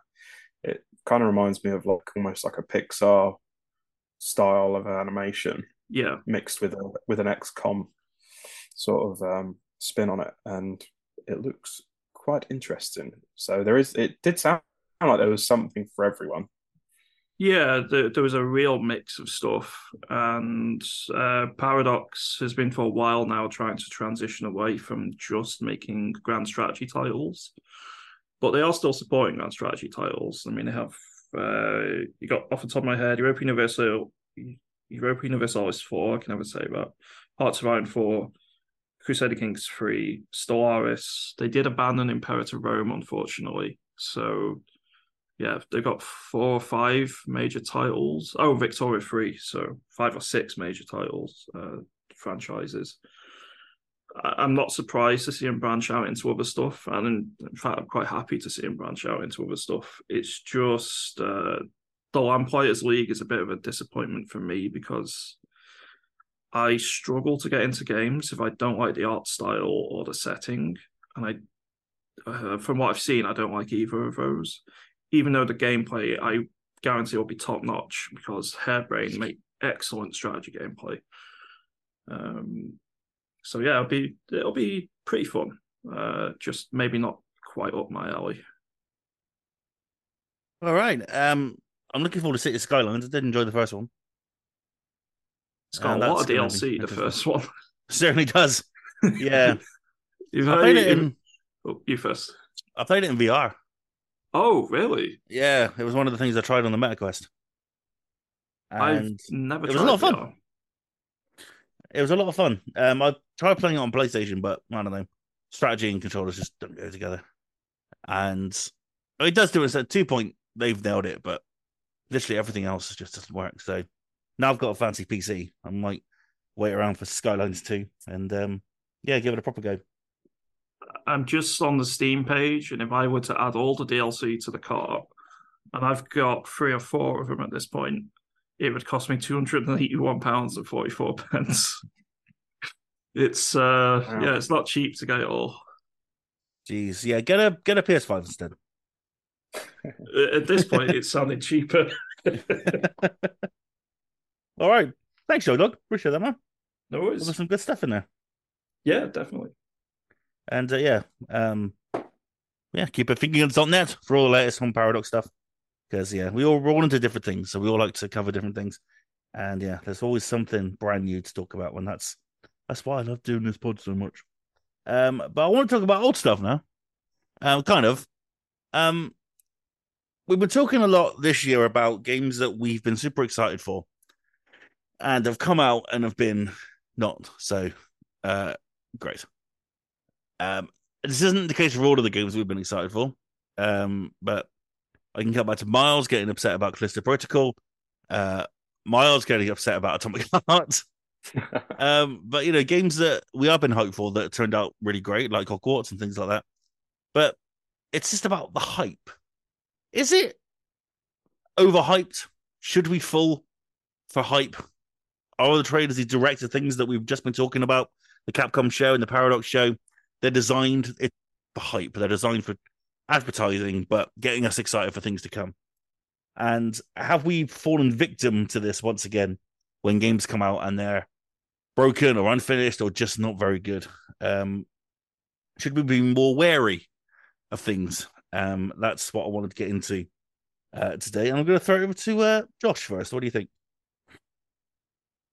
Do we, Uh, over, so, do we overhype hype?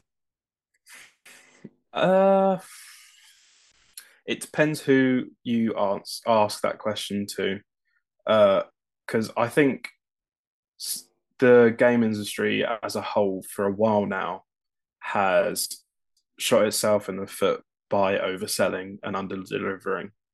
I think my the last time I had a personal this is a game changer with it being nothing of the sort um, was kind of around the time PS4's launch, uh, well, just before it.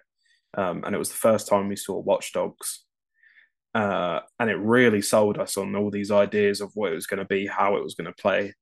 Um, and I know some people do kind of stick up for Watch Dogs, but personally, that was the most hyped I was, and then most let down in recent memory. Um, and I think there's been a little bit of a watershed moment since the growing pains of PS4 being a new system and kind of selling it on being realistic. That now I don't think companies tend to oversell so much. So I do think at this point it is on the person what they do with that hype. And sometimes it does get overhyped. Um, I think Atomic Heart is not something that I've personally been affected by, but it's one of those where if you look at kind of the the surroundings of what it is, so it's a first first game from this studio. Um, it is looks it looks really good, like graphically. We're not seeing much else of it. Um, and then uh, it's it's taken a while at the same time. I think delays, um, lack of footage, and first time.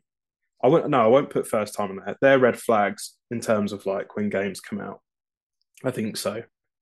Um, like, and that's for people that if to never overhype if those red flags come around because there's a reason for those things these days, and it's because the they're going to end up not as good. And I think I watched someone reviewing uh, Atomic Heart. I think it was Skill Up, and they basically said like every level is like a different vertical slice. Like there's so many new things to it, like but nothing changes. It's just like like a new a new nice set design set dressing, and that's it. Um, which is what we got from the trailers. Really, it was like one piece, next piece, next piece, but it was never like a so what is this like coherently what is this game um and i think most developers and publishers are getting smarter with how they um, sell their titles. Um, I think Destiny Lightfall is something where uh, they possibly maybe saw a decrease in their player base and wanted to find ways to bring them back, long term players back. But I don't know if it went outside of that in terms of audience. Um, as someone that played Destiny 1, fell off after 1500 hours because I snapped her back to reality and was like, ah, oh, this is the same thing every week. when it refreshes, I do the same thing. And I not get I don't get the gear that I want. Um, I fell off pretty hard. Um, and Destiny 2 was just more the more of that. Um, and it, I don't think it sells it otherwise. It sells it as a Destiny game. If you don't know what Destiny is, you won't get a good idea from the trailers. If you know it, you know what kind of game it is. Um, I know I've just said that Resident Evil 4 is a 10, um, but there's factors in that as to why I'm like hyped with it. I think Season was another one where I was hyped for that quite a bit and thought so highly of it. Um, and whilst maybe I did overhype that a little bit, it, I wasn't like disappointed by the game. Um, it, it's just a case of like, oh, I don't know. I think um, I think overhype exists if you let it. Um, but if you're if you've been playing games long enough, hopefully you've got a good barometer, and you should have a good barometer by now. Um, but yeah, I don't think we're ever oversold stuff as much anymore. It is kind of this uh, it's it's the it's the audience that overhype, I think. And when everyone's got an opinion, you're listening to everyone's opinion, even mine right now, um, we become influenced and get giddy, and then disappointed if we get too giddy. But I'm mm. curious as to what your uh, what both of your thoughts are about that. I mean, for me, it goes back to um, a certain game called Cyberpunk 2077 um, which was not just like a hyped video game. It was like one is, of the most hyped entertainment properties in, the, in the history of in the, the history of mankind. It's like there was it was going to be if you if you start, got sucked into it, it was going to be the greatest thing that may have ever existed. And it, I'm not talking about video games, just in general, just one of the best things ever. And you know, the hype was through the roof. It was beyond belief. Keanu fucking Reeves came out at E3. You know, this is stuff that did happen, and CDPR are very guilty of that. And this whole time, they knew they had something that wasn't ready to be shipped, and that's when it gets a little concerning because, yeah, it it was ready to be shipped if you had a five thousand pound PC and could run it at its at, you know at its absolute highest resolution. Paul had the Paul was the genius in all of us because he played it on Stadia. And now Stadia's, you know, Stadia's farms were running RTX 3090 graphics cards. They were running like the highest possible thing you can imagine. He had the best version of Cyberpunk. It was just streaming to his telephone. You know, and that's how he played it, and that's how he enjoyed it. And you know, we we spent weeks in the Slack going, this is this is really disappointing. What the hell's going on here? Why can't I play this game? And Paul's like, oh, I don't know about you guys, I'm having a great time. you know, he was just cruising through it.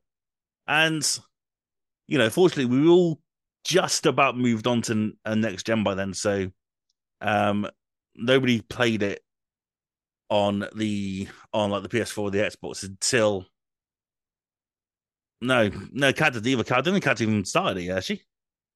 No, no, no.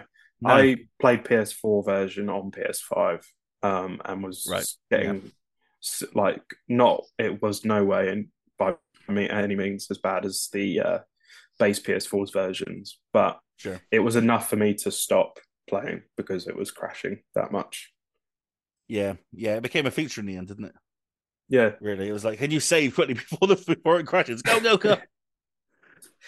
But do you think? Don't you think that um, some of those people that could run it on those higher PCs, they were obviously the best reviewed, and I think obviously they knew what they were doing releasing it and only giving PC copies because they were the best reviewed game mm. uh, versions of it. And I think for some people that played it on PC, it sort of delivered for the most part. I don't think it was if like if you didn't get too overhyped with it, like I actually think the hype was kind of warranted if you played it in the perfect way. Yeah, I mean, it's not a bad game. You know, I've I've played the I've played and now completed the PS5 version, and had a brilliant time with it. It was superb, but it was it was you know around that time. You yeah you you must, you must remember the reviews that came out for the PS4 version of this, but like the IGN reviews, you know, this game got a four out of ten. Yeah, for a game that Keanu Reeves was promoting at E3. You know, it's like that's the that that's the madness of it. I think, and I think you know there have been examples of it way before Cyberpunk, but I think the fact that there were so many eyes on that game gave people pause to go, okay, maybe now we've got to temper our expectations for everything moving forward. Mm. You know, just in case we get into the situation again. And, I mean, even you know, No Man's Skies was in that situation, wasn't it? Yes, kind of being sold as the the ultimate space adventure. Yeah, I mean that was they were going on like American talk shows. Yep. They were going on like Conan and Jimmy Kimmel and like for video yep. games, that's just completely unheard of. And then it came out and it's like, well, no, we didn't live up to the expectations because it was never ever going to. And you know, yeah, it was technically a bit borched, but you know, with the same discussion that me and Sean had at the time was like Sean Sean was of the argument that No Man's Sky at that time just could not be possible. That yeah. they over planned it as like maybe the game just isn't possible to be made yet. You know, the ambition and the idea that Sean Murray had, it just it couldn't be done at that moment in time. And since then, of course, like we said, they've exploded and No Man's Sky is now a fantastic game which is played by millions. And it's it's rejigged what that hype was originally about, in the same way that Cyberpunk is kind of doing now as well. But it was it was those moments, those day one where you get those numbers in. You know, we all buy the game on day one, or download it, or pick up our pre-orders, and you know we all get super excited. Um, and then it's you know it's not it's not what we thought it was, and you know that can be. if I feel like it happens in games more than anything else. I feel like I can't remember the last time I was disappointed in an album. Do you know what I mean? Like yeah. the last time I listened to an album, I thought I don't like this. Yeah. yeah. And I think as well with albums, and uh, they there comes singles first, and for bands, it's not like a, we've got a new song, and they're saying it's the best song ever. They just it's released, and then you inf- make your own opinion of it, don't you? And you're like, all right, this single, do I want to listen to an album of this? Yes or no? And then you kind of go based off that.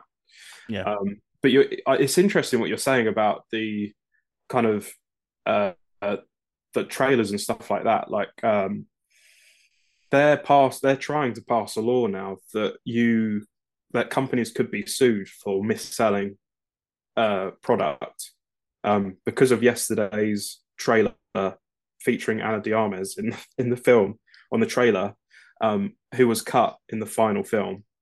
Uh, hmm people have complained so hard that they were all missold that she was going to be in the film that it's now being a law that's trying to be passed through to seek compensation for false advertisement. Um, that's going to screw Marvel so, over. Well, yeah, exactly right. They do fake scenes for their trailers. Yeah. Um, games do. I mean, they're always upfront whether or not what whether or not it's gameplay, it's cinematic, it's representative of the footage or if it's in early access, like it all it will always have that sort of um, title underneath it. But like, yeah. it's a grey area of like when people are disappointed in a game that to an extent is objective, um, as opposed to a subjective. No, sub, it's it's a little bit more subjective. Like it's it's more to that not to their taste as such as what they sold thought it was. Like where do we draw the line there? for advertisement for games because you know you get you you do get development troubles or um, pivots in games from depending on where you find them at development and their advertising of it. Um, that it's like it's a bit of a, you know, is our our trailers to be less now? Is there to be less, or it, will we get a different cycle in promotion where when they're hundred percent done, like maybe even to the going gold state, that's when they'll start showing something that's at that level as opposed to in development. Yeah, yeah. Perhaps that's why we haven't seen Spider Man. You know, perhaps they're they're waiting for that moment. The puddles. the puddles. Oh my god. Puddle gate. god, such an embarrassing week for the industry that was. like God, oh my God, fucking shocking idea and bloody readers, man. Um, Yogdog, uh, where are you with with hype? Uh, I think it's something that happened with me with the Paradox event, and I got bit by it. oh um, no, no, I can I can show you an example of the last twenty four hours actually. Yeah, uh, I was like the last few days uh, since it was announced, I was super excited because of Harebrained Schemes, especially, and because uh, it it didn't live up to what I thought it would be. I kind of got bit by my own expectations. It's not their fault; it's my own expectations, and I think that gives credence to a lot of it. Now is down to the individual as opposed to the actual ad campaigns directly. Uh, I think the examples you've used have been pretty much perfect. Uh, Cyberpunk is the most recent one, and the, the probably the big one overall. But both No Man's Sky and Watch Dogs are also really good examples of hype overtaking the actual reality of how the game actually was at launch for mm. the majority of people. And I say that as someone who I was actually quite lucky with Cyberpunk. I didn't have like a crazy amazing computer, but it was good enough. So I had quite a good experience with the game uh, when it launched. I only ran into like one or two bugs, and they weren't major ones. Um, yeah, I feel that if this law law you just mentioned comes into place, it's going to change trailers dramatically, which will be very interesting. Um, so that that could be a, an interesting topic to revisit in future. If it does come to pass and its effects on the industry, because um, they that could have quite interesting consequences. uh, as mm. to how studios and publishers actually end up handling the marketing of the game. Uh, but yeah, hype. Uh, I I feel that a lot of it is just down to the individuals now and what they make up in their mind is going to happen with those games.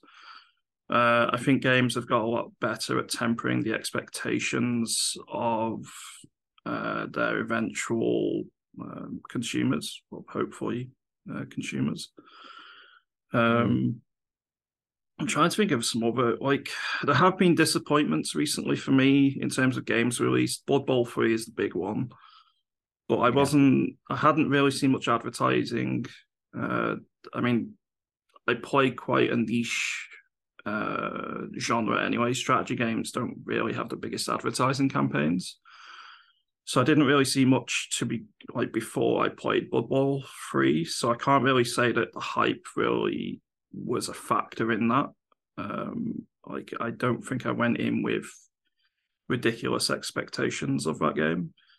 Uh, I suppose the biggest one I've seen recently is Company Heroes 3. Like if I'm on Reddit or if I'm on a website or whatever, I do see a lot of code free ads. So I'm interested because that hasn't reviewed amazingly well. Uh, I, I, think it's averaging like seven or eight out of ten.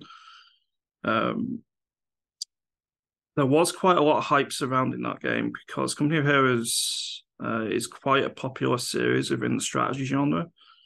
Probably the biggest, uh, no, definitely definitely not the biggest because StarCraft is still decently big, but certainly in top three in terms of real time games. Um, I, I feel like the just the amount of marketing and advertising which was put into that particular title might have had a bit of a an impact on players not being as happy with it at launch because if you get blasted with the amount of marketing that that game has done, you're kind of expecting a better quality title at launch because it it's good in some ways, but it's also really rough around the edges in others. So yeah, I I think hype. Uh, I guess going back to my original state and amending it slightly, there's not really any big titles which are like running huge campaigns and misleading consumers anymore. But there are the smaller marketing marketing campaigns can still be a bit much and overwhelming for some small smaller titles and set maybe unrealistic expectations at times. Um, yeah. And I think Company of Heroes 3 is probably a good example of that. I think No Man's Sky was never really meant to be this massive AAA release, was it? I think Sean Murray just kind of wanted it to be a quiet game, which just had this kind of like crazy mechanic right in the middle of it, and suddenly out of nowhere, it just it captured the imagination of people, went absolutely bonkers. I think it was Sony that ended up publishing it at first, wasn't it? Mm. And they basically made Sean go on a massive publicity tour for the game, and it worked. But at what cost?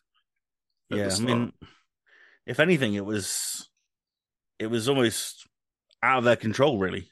How big that thing got. I, I think that uh, definitely agree with that.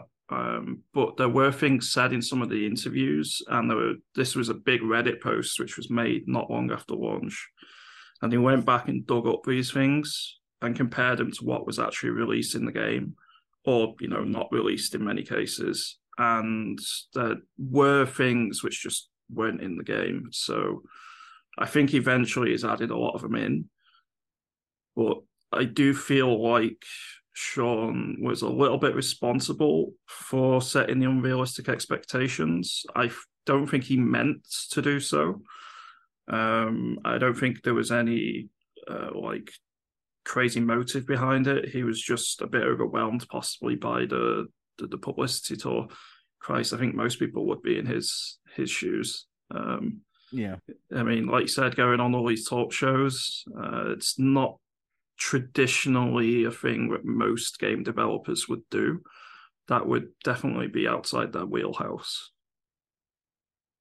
Yeah, it was very cool to see video games on talk shows. You know, it was like, mm. oh, maybe this is the one that breaks that mold, and maybe, you know, we'll see the likes of Troy Baker and Ashley Johnson go on Kimmel and advertise The Last of Us Part Two. You know, um, that wasn't the case, but um, you know that it was an interesting time. And I think Sean Murray, bless him. I mean, God, I can't imagine being him at that time. I don't think he, can't, he can't have slept all that well for a few months. No, um, I mean you can tell he loves that game, yeah. um, and the hours of blood, sweat, and tears he's put into that, and then to have a launch as disastrous as it was, and I think it's fairly fair to label it as a bit of a disaster because a lot of people ended up refunding the game. And there's yeah. even lawsuits in Australia, I believe there were, um, uh, as well, uh, which Jeez. I don't know what actually happened with those, but it, it it didn't didn't go as well as would have been hoped beforehand. I suspect. No, no, no. Um, what was this Ana de Armas film that she was not in? Uh, yesterday, the Danny Boyle one where everyone forgot about the Beatles. Oh, oh interesting. Apparently, she was in the uh, first ever trailer of it. Um, she was a side character that was supposed to have like a, a relationship with the main character, um, but it just didn't go over too well. And script and test screenings and stuff like that, they were like, "Why is this here?" It makes it look a little bit the character look a bit more uh, less empathetic. So they were just like, "All right, well, really taking her out is not going to change the film, and that's what they did. But Ana de Armas fans, they went crazy. mm. So she was too pretty for the lead state, uh, realistically. No, no, she was ju- she was just a side character and, uh, uh, next to the other love interest. Like that was uh, like I'm, I'm, not too sure what it was like. It, it was like another girlfriend at the time, or another girlfriend when he was making Beatles songs or something like that. That kind of like just was unnecessary, as well as the other romantic interest. Um, so that's why they just got rid of it because it was like, oh well, we don't need two love interests, just the one will do. Fair, fair. I wonder if that'll work on the podcast. Next week, de Armas is coming on the Finger Guns podcast. Uh, super exciting. To I mean, set that would be things straight. incredible if it happens. Be sure to tune in next week. Um, no, she's not actually going. I'm just going to try and pretend that she is in it, and then people will come and be like, "Where's Ana de Armas?" Oh, didn't happen in the end. Didn't didn't work out in the end. Yeah, sorry. Um, because he was he wasn't one Ana de Armas near them. You know what I mean? I mean, she, was- she was the best thing about bloody No Time to Die. Or we could have an Ana de Armas lookalike. Uh, I mean, this is an audio only podcast. Yeah, we but need like a voice say, alike. Wow, they really look like Ana de Armas. and they're like, You said Ana de Armas. I was like, "Yeah, It's uh, lookalike. Yeah, well, yeah, wow, wow, you really got this Ana de Armas thing going on this week. That's really crazy. Just got a cardboard cut out. Yeah, yeah. maybe for our 200th, we can have uh, Ana de Armas cardboard cutout in the back. yeah, we'll hype that up for the next seven weeks. Awesome. And that's how hype works, ladies and gentlemen. You'll ultimately be disappointed. oh dear. So, uh, yeah, it's an interesting discussion. and I think it's one that will carry on forever. Um, whatever the next big game is, I'm sure it's not going to come out with uh, without a few teething problems, as these games often do. Um, Cough. Blood Bowl 4. Cough. yeah, Blood Bowl Four, you bastard. Grr. Oh, I mean, obviously, the next big thing is Resi, isn't it? And that's not going to come out with any bugs. Capcom are going to clean that thing up with do an inch of its life. Oh, it's got to be a 96 or 97. A 96 or a 97 on Metacritic. Crazy Yeah. times. Uh, yeah, It's- I wonder how the next Star Wars game is going to um, stack up. Is, Oh, uh, don't get me started. I am starting to get myself a little bit too overhyped for that one, but it looks phenomenal. Yeah, that's why I'm wondering if this would be a good game to revisit the conversation with. Yes. Because I know Jedi Fallen Order gained an audience a couple of years down the line, didn't it? It didn't start off hugely well. It was another one that kind of found its audience as kind of as it went on, so to speak. Yeah, I think a part of it might have been Star Wars fatigue at that point. Um, Yeah. maybe the film. I mean, it was post the La- Last Jedi, and depending who you ask, a, a big majority hated that film. Um, and before Mandalorian, I think, if the timeline is right in my head, um, which I feel like was a bit of a resurgence that the Star Wars franchise needed, as well as um, uh, the games as well. You know, Battlefront 2, I think, un- unfortunately, because of the monetization, it kind of just died a death at launch. Uh, no one trusted it after that. Um, and maybe that's kind of why it just didn't get the audience straight away until word of mouth got got uh, to us, and it is a really good game. Yeah. That's really strange because The Last Jedi is the best Star Wars film in a decade. But I'm not going to get into that right now.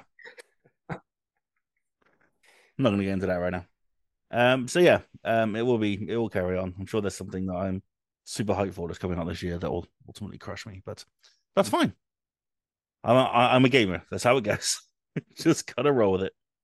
Um, right then, let's get into our recommendations. This is where we find something throughout the week that we think we that you would enjoy, our dear listener. So, whether it be a movie, a game, a TV show, a comic book, a figure, an action figure, or a jar of mayonnaise. I mean, what else could it be? Uh, Josh, what are you sharing with us this week? Um, a jar of ketchup. No. Hey! Um, uh, God, last week I would have done Aftersun. Uh, this week I, I don't, I don't, just don't want to recommend anyone to go through it. I'm still, um, still traumatized. Uh, however, this weekend I had some friends come up, uh, and we went to a place called Dog Dog Bowl in Manchester. Um, it's part of a thing called Northern Quarter 64, which is stylized as like NQ64, which is almost like N64. Um, it's like a, a gaming style bar slash got a bowling alley slash uh, some arcade cabinets, um, including a Guitar Hero.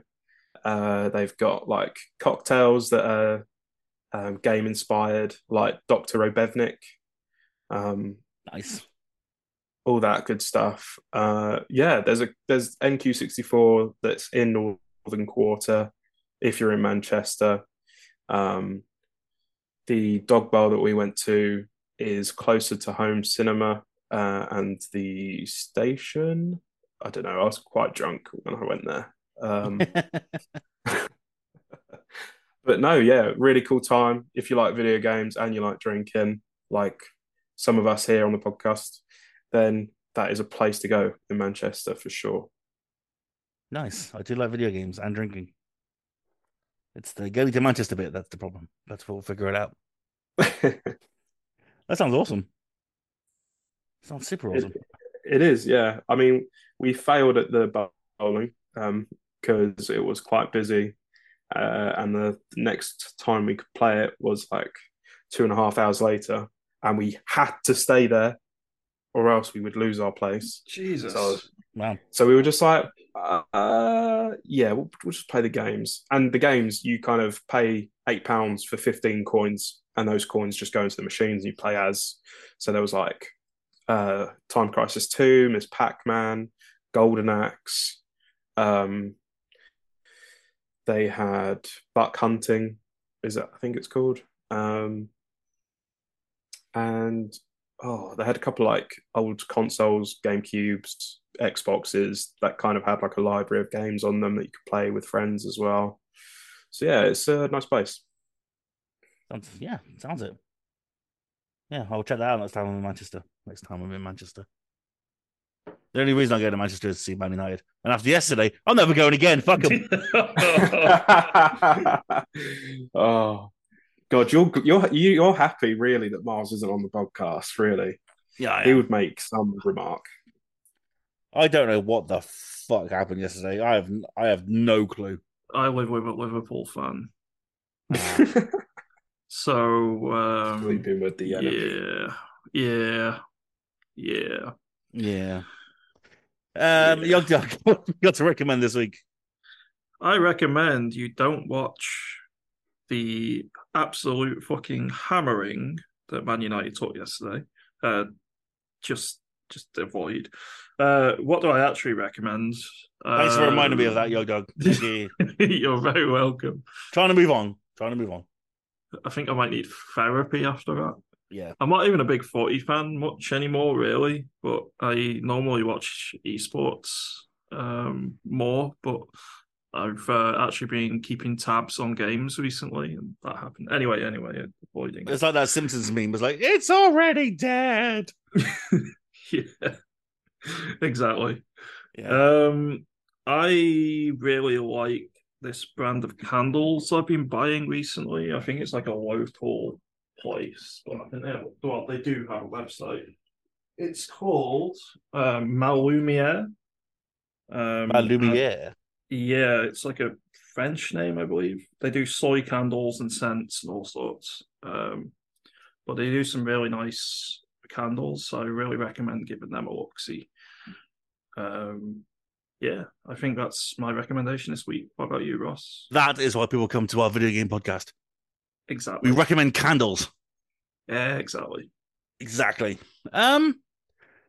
Oh god, I haven't thought about anything really. Um, life, life is good. Um, I recommend. Or choose life, my friends. Choose a great big fucking television. Turn off all the lights. Watch The Last of Us. Just enjoy yourself. You know? Five hundred quid PS5. 500 quid PS5. Watch it in 4K. You know what I mean? Do it properly. Um, turn on Dolby Atmos. Get really scared when you hear clickers behind you. Just do it properly. You know, life's too short. You got to do it properly. There's only one episode left of The Last of Us. It's really sad. I don't know how they're going to fit everything in into 45 minutes, but hey, they're going to do it apparently. So we'll see what happens. But uh, yeah, I haven't watched a film or anything this week. Have I? Or have I? No, I watched Freaky last week. Uh, no, just just life, man. Just life. Just enjoy life. You know, life's good. Life's a wonderful, beautiful, wonderful thing, and it's over far too quickly. So you go out there, enjoy it. Go to go to bars where you can play video games. Go out for bowling. Okay, buy some candles. You know, the world's waiting for you. Just go out there and embrace it. before we all get taken by the cordyceps. Thank you. I'll be on the next train to Manchester to meet Josh. yeah, I want to go to this Yeah, place with Josh. I'm, I might have to be uh, sober for it, but because I don't that- want to drink for a while. Is that how is that how up north you are? Like you're near to bloody Manchester? uh, yeah, I live uh, in between Manchester and Liverpool, Jeez. basically. So do I, technically, to an extent. There's a broad, um, like where I live, there's like a network from a train where I could go Liverpool, Leeds, Manchester, all within like an hour or so. Pretty similar. Uh, the so I live in Northwich. There's a train station that goes to. I think that line goes to Liverpool, and then there's another line like a mile down the road which goes to Liverpool. So I can get to uh, like Chester, Manchester, uh, Leeds, wherever quite easily if I actually could afford to use the train because they're not cheap. Not anymore. Not right now. My goodness. I lived in Rhyl for a while when I was back at my holiday park entertaining days, and um, yeah, I couldn't believe how close I was to Liverpool, and Manchester. It was like we used to go to the cinema in Liverpool to watch things. Like that's how close I was. It was like bloody hell, I really am far away from my family in, in Somerset. It's miles away. funny enough, I live close to both of them, but I've only been to Manchester twice and Liverpool also twice. I've only been to London once. I, I don't really like cities much, so I don't go. Uh, you're not missing anything in London. It's trash. yes, agreed. Hard agree. I, I literally had to go for a job, so I had no choice. Fair. uh, Fair. But tube all right, was then. fun. Oh fucking oh, the worst thing ever, isn't it? The I, I worst thing remember um, was waiting for the well the tube thing, but the platform was so packed that uh, you literally get squashed against the wall. It was crazy. Yeah, fuck that. Oh god, I hate London, but that's where all the things are. I want to go to EGX and see Sean. Everyone I've got to go to play in London. Um, I miss EGX Birmingham. Those were the days. They were good times. Two hour train to Birmingham, straight at the NEC. Perfect. I think there's a an event on, but I can't remember what it's called. It's like Inferno or Infinity or something. Um, Alright, yeah. But it's not as big as like, EGX would be. So I might I Hmm. might try and head down to that in Birmingham instead of going EGX, or I might try to do both. You never know. I've nice. never been to an EGX. They are fun. They're a lot of fun. They're just um, you know, loud video games. But if you've got a press pass, it's just it's a very easy day. You just Is it? you show it to the dude, like, dude, I ain't queuing. Do you know who I am? And they just let you in. it's like, fuck yeah. I know Ana de Armas. Yeah. in fact, she's gonna be here in about an hour. Just carry the cardboard cutout with you the entire time. Oh dear. Right then, ladies and gentlemen, it does bring a solemn end to this week's episode of the Guns podcast. Thank you all very much for listening. Don't forget, if you want to follow us, you can follow us absolutely everywhere. Just go to the link tree in the description below to find us in all the places. If you want to follow us on Twitter, you can at FNGRGNS.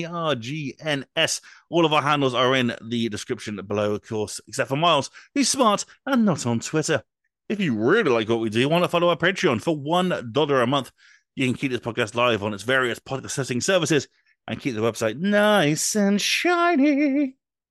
But that is it from us. We will see you at some point this week for episode eight of Look for the Light, our Last of Us TV watching reaction podcast.